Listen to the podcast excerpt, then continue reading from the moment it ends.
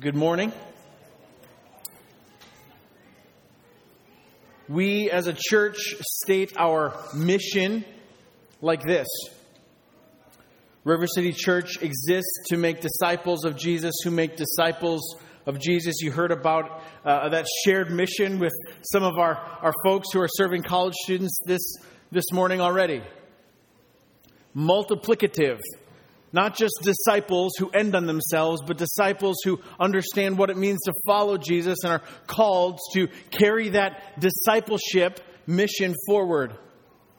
And the, the power of that mission is the gospel. Making disciples of Jesus who make disciples of Jesus through the gospel. It, it seems simple enough, I think, right?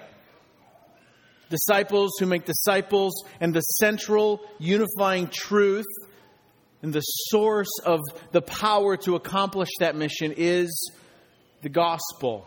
Now, if you were to open up Google and type in gospel centered blank and just hit search, you'd get a million hits. Well, I don't know that for sure. I didn't count them all. But I'm sure there's multiple, multiple pages. Just books alone, there are hundreds of books with gospel centered as part of the title. And, and, don't get me wrong, many of them are, are truly good gospel centered resources in that they're taking the central truth of the gospel of Jesus and, and working to apply it to certain areas of life. Our own community groups, as we began the year, this year, uh, studied, used an excellent study called Gospel Centered Community. Highly recommended where we examined the core truths of the gospel and sought to apply them in the way we practice small group community here as a church.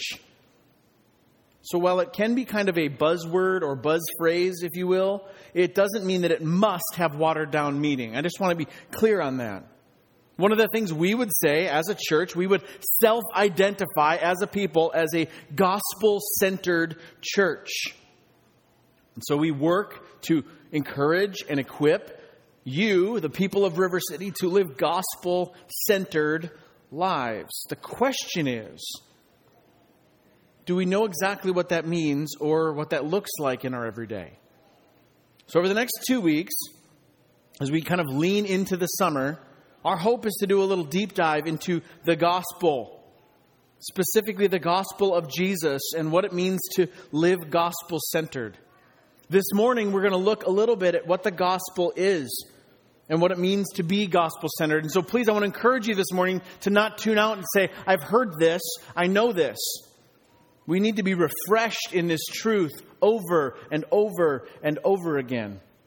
And then next week, we want to step back a little bit and look at what it means to operate. If, if the gospel is central to all who we are, is our, our primary source, it also serves as a bit of a, of a filter, if you will, to examine everything that comes at us in life so we can rightly distinguish between truth and falsehood, so that we can serve as faithful agents of gospel change to a people and a culture all around us in desperate need for truth, in desperate need for hope.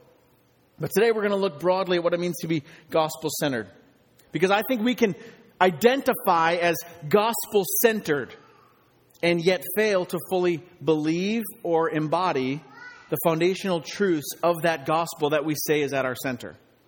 And I think this happens where we can believe it or say it and then fail to live it out because we assume the gospel. We think we're on the same page. But when tested in our lives, our assumed gospel centrality, and that's purposeful air quotes, begins to crumble. Our faith wavers, and our practice looks and sounds a lot less like the Jesus about which our gospel bears witness. So, our two sentence big idea is this we often assume the gospel. We assume what it is, what it means, and what it looks like applied to our lives. That when tested, it leaves us with something faulty a gospel that doesn't have the power to save, it doesn't have the power to sanctify and change us, it doesn't at all empower us to go as a redeemed people. But a right and renewed understanding of the gospel is a sure foundation for us. our life here and in the life to come. So we're going to look at a passage from Paul's letter to the church in Corinth, 1 Corinthians chapter 15. You can turn there this morning. We're going to look at verses just 1 through 11, primarily looking at what Paul says is a matter of first importance. So we'll read our text this morning. It'll be on the screen as well. You can uh, read along in your Bibles. 1 Corinthians chapter 15, verses 1 through 11. This is the word of the Lord for us this morning. Now I would remind you, brothers, of the gospel I preached to you, which you received, in which you stand, and by which you are being saved, if you hold fast to the word I preached to you, unless you believed in vain. For I delivered to you as of first importance what I also received that Christ died for our sins in accordance with the Scriptures, that he was buried that he was raised on the third day in accordance with the Scriptures, and that he appeared to Cephas and then to the twelve. Then he appeared to more than 500 brothers at one time, most of whom are still alive, though some have fallen asleep. Then he appeared to James and then to all the apostles. Last of all, as to one untimely born, he appeared also to me. For I am the least of the apostles, unworthy to be called an apostle, because I persecuted the church of God. But by the grace of God I am what I am, and his grace toward me was not in vain. On the contrary, I worked harder than any of them, though it was not I, but the grace of God that is with me. Whether then it was I or they, so we preach, and so you believed. This is the word of the Lord for us this morning. Now, if part of our concern, if the focus of our, our broken and fallen condition as humanity, our propensity, if you will, is to assume the gospel, which is my contention, that is, to fail to be specific, to, to, to fail to, to hold it close, to, to fail to make sure we're clear, both with ourselves and with others. I think we're in danger not only of it leading to confusion as to what exactly do we mean when we say gospel, but more significantly, we lose the power of the gospel entirely. And we end up with something that sounds a lot like gospel, like good news, but has no value or power at all. So I want to answer three questions today in order to solidify for us, to gaze afresh this morning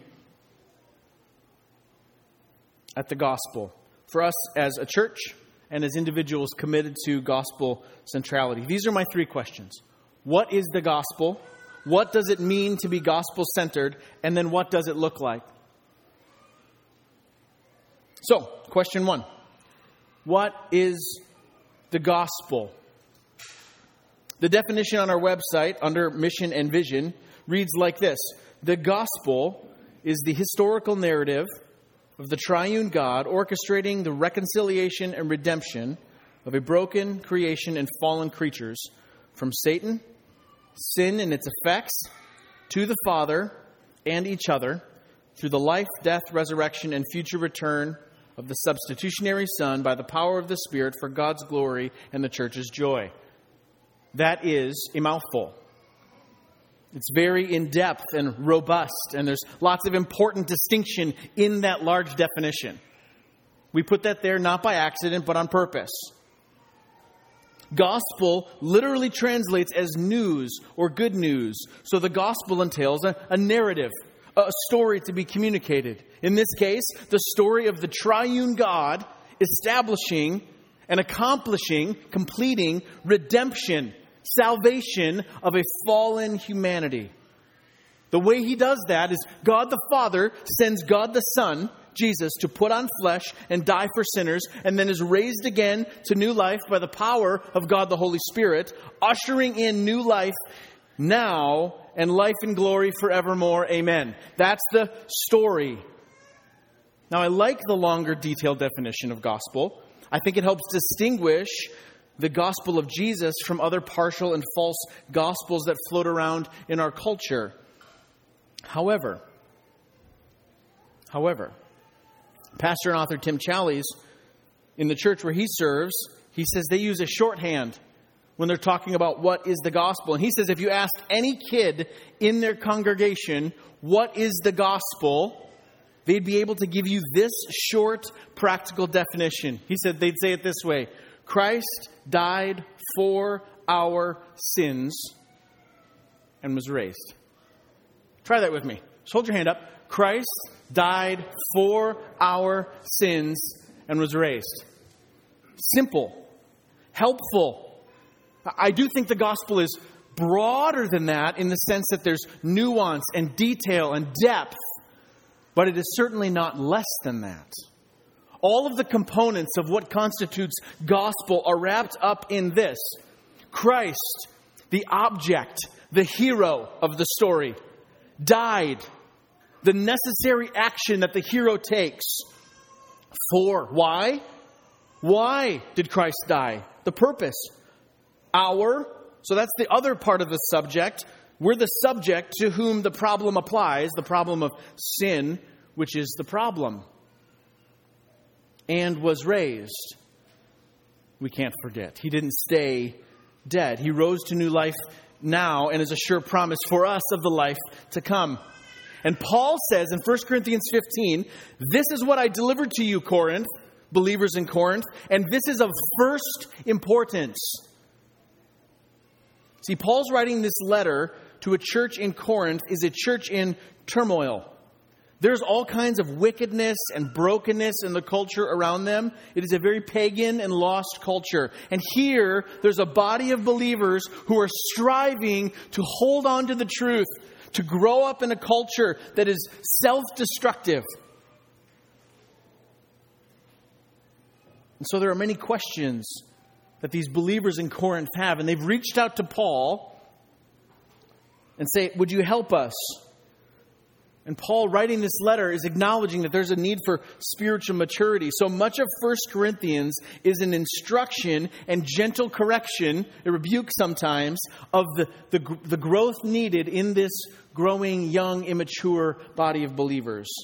The Corinthians are zealous and excited, but immature. So Paul speaks to the divisions in the church, draws them back to the centrality of Jesus who was crucified as their central and unifying belief. Paul goes on to instruct these young believers in how to live now as Christians. He warns them against sexual immorality and its destructive effects, how to live and work together in a new spiritual family, that you, you treat each other differently now than you would if you didn't share in Christ together. Paul goes on and says, This is what marriage looks like in light of the gospel. This is what worship should look like when you gather together. This is the danger of idolatry. This is the true nature of authority. This is how you practice communion and use your spiritual gifts, and how they're all marked by growing up, maturing in this faith. And the true mark of Christian maturity is found in 1 Corinthians 13. It's not spiritual gift use, it's not. Uh, uh, uh, any kind of other uh, spiritual sign. Paul says the, the, the mark of spiritual maturity is actually 1 Corinthians 13, which is you actually express love for one another. This is what it's like to grow up into maturity. And then in chapter 15, as Paul's unpacked this entire huge book, which we're not going to cover today, he says this I would remind you of the gospel I preached to you, which you received. Verse 3 For I delivered to you as of first importance. After all this instruction and help and teaching, I would remind you of the gospel that I preached to you, which you received, in which you stand, and by which you are being saved.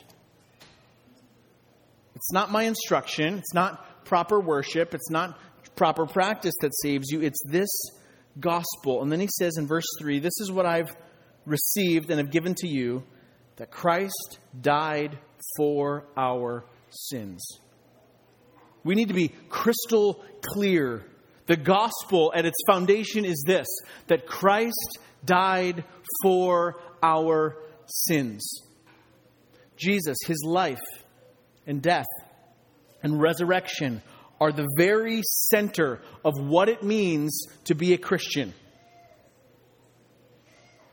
And I think we need to be careful because if that's what the gospel is, let's be sure of what it's not.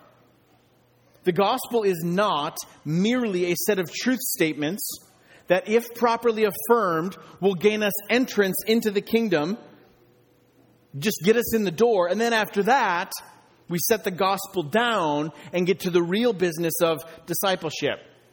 That's not what the gospel is.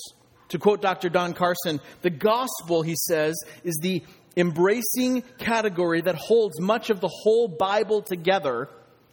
And it's the gospel that takes Christians from lostness and condemnation and alienation from God all the way through conversion, belief, faith, and discipleship, all the way to the consummation to resurrection bodies and a new heaven and a new earth.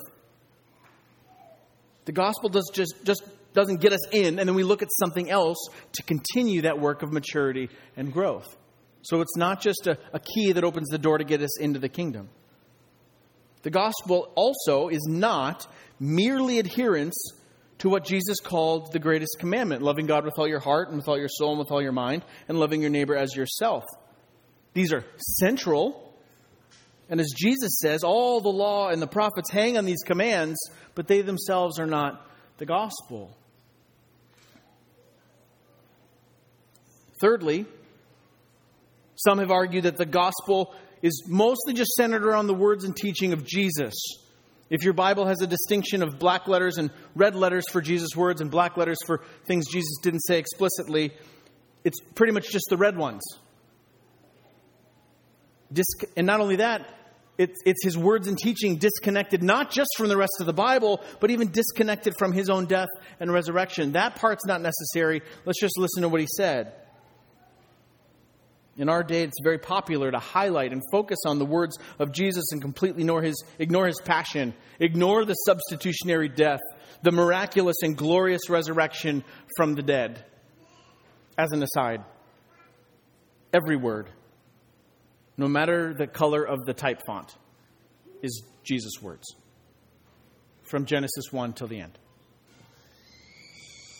Again, D.A. Carson says this to focus on Jesus' teaching while making the cross peripheral, peripheral sorry, reduces the glorious good news of the gospel to mere religion, the joy of forgiveness to mere ethical conformity, the highest motives for obedience to mere duty, and the result is disastrous, he says. It's catastrophic. We fall apart. Our faith crumbles if it's merely assent and merely rule keeping and merely conformity to, to hold to something out of duty as opposed to delight. So, at its simplest and most profound, we must anchor our definition, no matter how robust we make it, to this simple and necessary core Christ died for our sins and was raised. Charles Spurgeon said, All of my theology can be wrapped up in four words Christ died for me. I want us to understand not just the robust depth of all that the gospel is, but the central, simple, and unifying core that Christ died for our sins. That's question one. Question two what then does it mean to be gospel centered? If that is the gospel, that Christ has died for our sins and was raised, what does it mean that that is the center of all that we believe and all that we are? It means, at least in part, that then that gospel is our greatest joy, our most secure hope, and our most passionate message. To borrow from another uh, pastor, Pastor Joe Thorn, I've chosen my favorite picture of him. Uh, to be gospel centered means that the gospel is what most defines us, unifies us, and changes us. I, I found that very helpful shorthand to, to be able to kind of package it. What does it mean to be gospel centered? It means that the gospel, that Christ died for our sins and was raised, is the thing that most defines us, that most unifies us together, and that most changes us. First, let's look at each one of those. The, the gospel, then, to be gospel centered most defines us. This means that every other self identifying marker comes under our identity for those whose sins, for whom Christ has died. What's the first question you tend to ask someone when you meet them? Hi, Bob. Nice to meet you. What do you do for a living?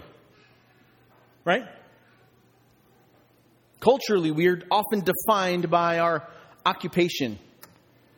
Or you meet someone and you talk to them, you meet someone particularly at River City, and they're probably a college student, and you say, Hi, nice to meet you. And they're like, Oh, I studied at NDSU. And you, your next question is, What are you studying? Right? Because we use an area of study or interest as a defining characteristic. And there are, there are many, there are dozens, there are hundreds of other ways to identify and define ourselves. Culturally, there is a battle for the most important and significant personally defining characteristics and categories. Right? But to be gospel centered means that the thing of first importance that marks our identity is that we are gospel people. We are the hour in the definition of Christ died for our sins. It's what makes us Christians. And so to be gospel centered means that of first importance, when it comes to identity, what defines us is that Christ Jesus died for our sins and was raised. Second, the gospel most unifies us. Of all the things to rally around, there is one thing that most unites us together. And it is not affinity, enjoying the same things, although we might. It isn't being fans of the same sports teams. It's not shared political positions. It isn't life experiences. It isn't skin color. It isn't shared language or nationality or family of origin. All these are things where we find unity in various ways, and that's okay. But what most unifies us is that all of those who belong to Christ Jesus belong to one another. So if we say we are gospel centered, then that's the thing that most unifies us. To be gospel centered means that all of the voluntary connections and relationships and shared affiliations that we have, of all of them, what most unifies us is that Christ died for our sins and was raised. I mean, just hang out for like 10 minutes at a community group and you realize like there's no other reason any of us would hang out. I mean, it's not totally, that's not totally true. Some of us like the same things, or we live in the same neighborhoods, or our kids are the same age. I just, everyone in my group's like, what, you don't like me? like, that's not what I'm saying. Yeah. I get hands in the back, like, come on. Alex is in my group. I like you guys. Um, right, but look around for a second. Who, what, what could do this? This isn't because we wear the same jersey on Sundays, or because we both grew up in the same kinds of homes. In fact, it's quite the opposite. What most unifies us is the fact that we all belong to each other because we all belong to Christ. He died for our sins and was raised. And third, that the gospel most changes us. There are many common graces that God has given creation to help us grow and change. We have doctors and medicine. We have counselors and caregivers. We have coaches and philosophers and people with great insight and ideas. And in any and all of these categories, we will find helpful resources for growth and healing and change in our lives. I got no problem with that. That is God's common grace to us as human beings. And where we find help, wherever it may be, we can count it as one of God's many graces to us. Full stop.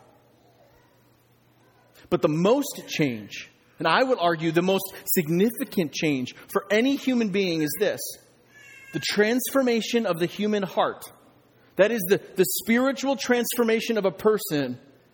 That this resurrection from being spiritually dead to being fully spiritually alive and because we are not merely spiritual beings, but are in fact made of flesh and bone, this spiritual resurrection that only comes through the gospel bears prophetic witness to the literal, physical resurrection to come. So, to be gospel centered means that while there are many areas of growth and change that can be good for us, found in many areas and spheres of life and many different disciplines, I have to tell you, I am grateful for the kindness of God through counselors and wise uh, people who have expertise and experience in my life to encourage, to build me up, to call me out I need all of that. And I've benefited by God's grace from that. But the most change and the most significant change in any of our lives comes from the reality, the applied reality that Christ died for my sins and was raised. So, this is a, a snapshot. This is not all encompassing. It's just a snapshot of what I think it means to be gospel centered. That is, in every scenario, in every situation of life that we're asking the question how does the fact that Jesus died for our sins and was raised, how does that apply to this? Which leads to our third and final question that I want to ask this morning What does living gospel centered look like? For everyone who is walking by faith in Jesus, there is a growing reliance on the gospel that protects us from depending on our own religious performance. There's a reliance on the gospel that protects us from being tempted by idols and being drawn away to worship other things. Again, Pastor Joe Thorn makes the case that a gospel centered life produces some kind of gospel fruit.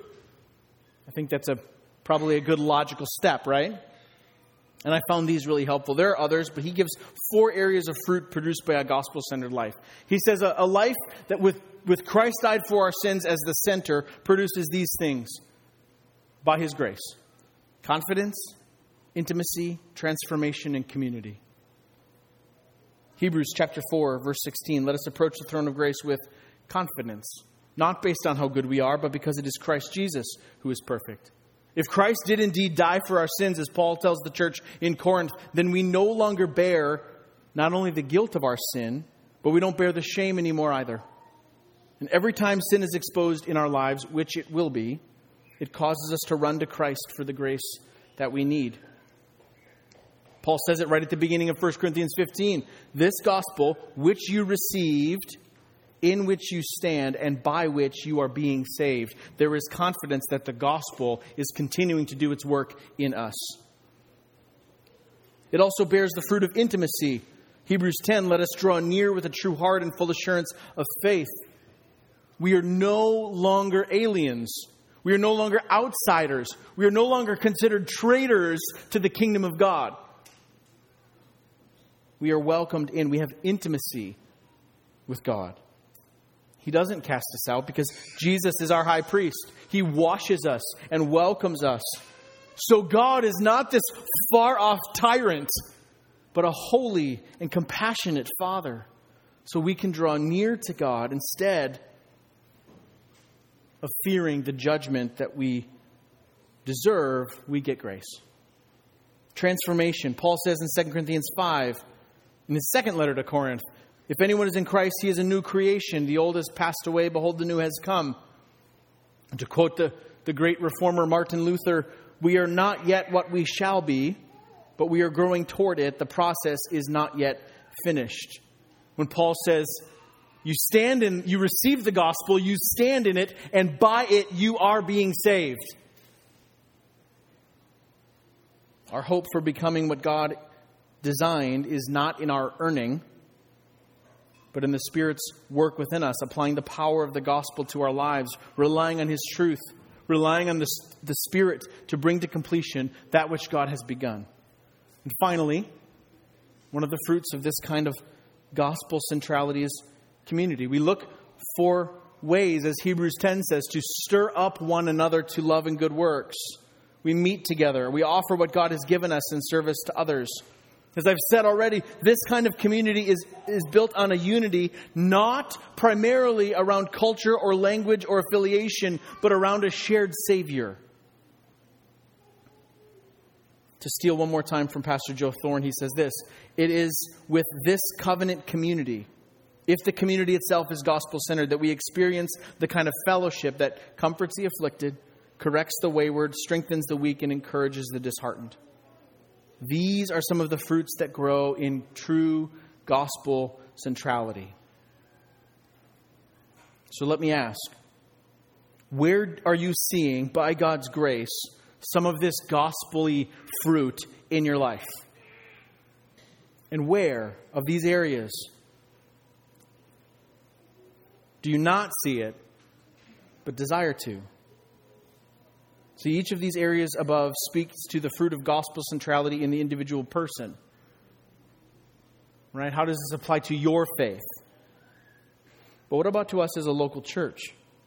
Because I think a church can get the gospel right on paper, on their website, and still fail to be gospel centered in practice. So for us, it means that Jesus is above everything. It's a first, he's of first importance. Now, this does not mean that, that, we, that there aren't other things that we, we shouldn't focus on or things we shouldn't address. It just means that our collective life doesn't revolve around those things. It revolves around Jesus and his gospel. See, it's, it's, it's kind of a simple argument of logic. You can really only revolve around, be centered around one thing.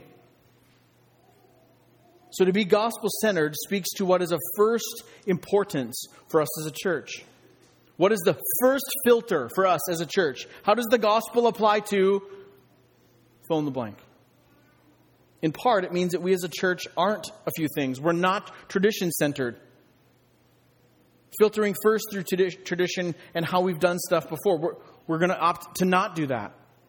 We're not pragmatically centered.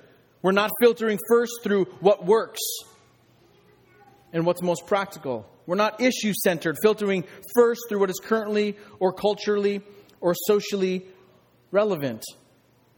It also means we're not works centered, filtering first through all that we have done to show ourselves to be more righteous than others. Now, hear me. There are wonderful traditions that help us remember God's faithfulness in history. There are tools and ideas that help us connect with people and engage them wisely, building bridges to gospel proclamation. There are issues and, and real current things that are deeply consequential and of which the Bible speaks with clarity and authority in each generation. Faithful men and women must bring the Bible to bear to speak on a variety of issues. And the work that we do as under the Lord does serve as an example to a world of what community, a community of people who are being transformed by the gospel looks like, no matter how imperfectly we live it out. Let me be clear on that. But none of these things can become our functional center. We don't forsake those things, but we are not driven by them. Rather, it's the central reliance on the gospel that Christ died for our sins and was raised that moves us to a robust and clear theology, to, to rich and corporate worship. It's the central reliance on the gospel that Christ died for our sins and was raised that moves us to want as many people as possible to hear this good news. So we work hard and wisely to engage and invite and go to others. And we work to overcome practical barriers so that the gospel can be heard and received. It is the central reliance on the gospel that Christ died for our sins and was raised that gives us a foundation on which to address cultural issues with biblical authority and not merely human ideas or advice. It's the reliance on the gospel that protects us and protects others from falling victim to what seems like a good idea but ends up being empty of any real gospel power. It's the central reliance on the gospel that Christ died for our sins and was raised that drives us, that moves us because of the love that God has for us. We can then extend that love to others, leading to joyful obedience that points not back to us, but points back to God. See, and this is important because I think it's easy for us to assume what it means to be gospel centered because we know the word gospel and that it has to do something with Jesus.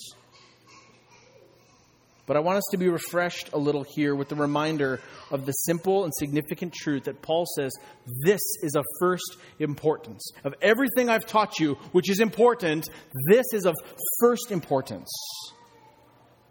That Jesus died for our sins and was raised. Paul closes this section although he was a persecutor of Christians before God wrecked him and rescued him. Verse 10, he says, But by the grace of God I am what I am, and his grace toward me was not in vain. It was the gospel doing its work in Paul. It's the gospel doing its work in us. And by God's grace is shaping us to be, as individuals, conformed to the image of Christ, to look more like Jesus. Oh, that I wish I looked more like Jesus. And I pray that by His grace, tomorrow I do more than I do today. And as a church, making His grace known among us in the multiplying of disciples, in the, in the pouring into one another, in the calling back to this core reality. And Lord willing, to the multiplication of churches, proclaiming the same gospel that Christ died for our sins and was raised. Paul closes in verse 11. He says this Whether then it was I or they, speaking of the other disciples, so we preach and so you believed. You have received this gospel, Paul says. You are standing in it, it is yours, and you are being saved by it.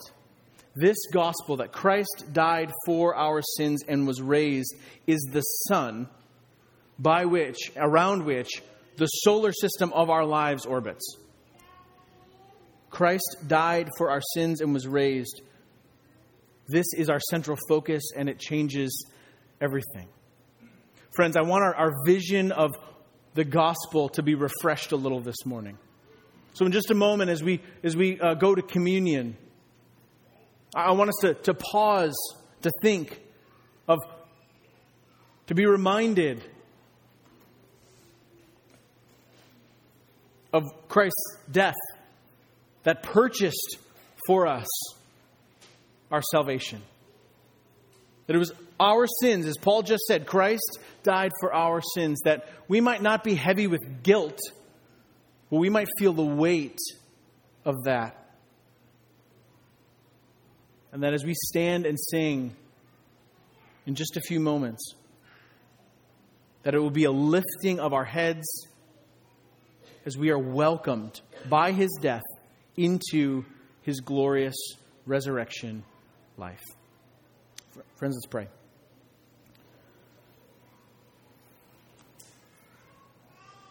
Father, I thank you that you are patient.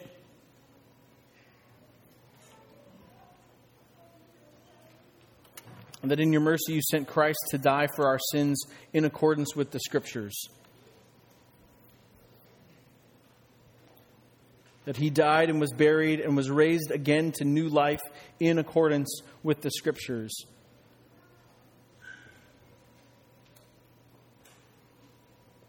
I thank you that in his glorious ascension, the gift he sends is the Holy Spirit. So we ask, Holy Spirit of God, that you would continue to do the work necessary in our hearts softening the hard and crusty parts of our hearts, removing blinders from our eyes, and giving us a fresh and renewed picture of the beauty.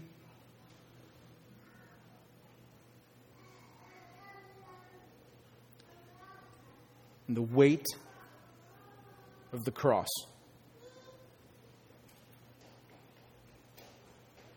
That our faith might be renewed.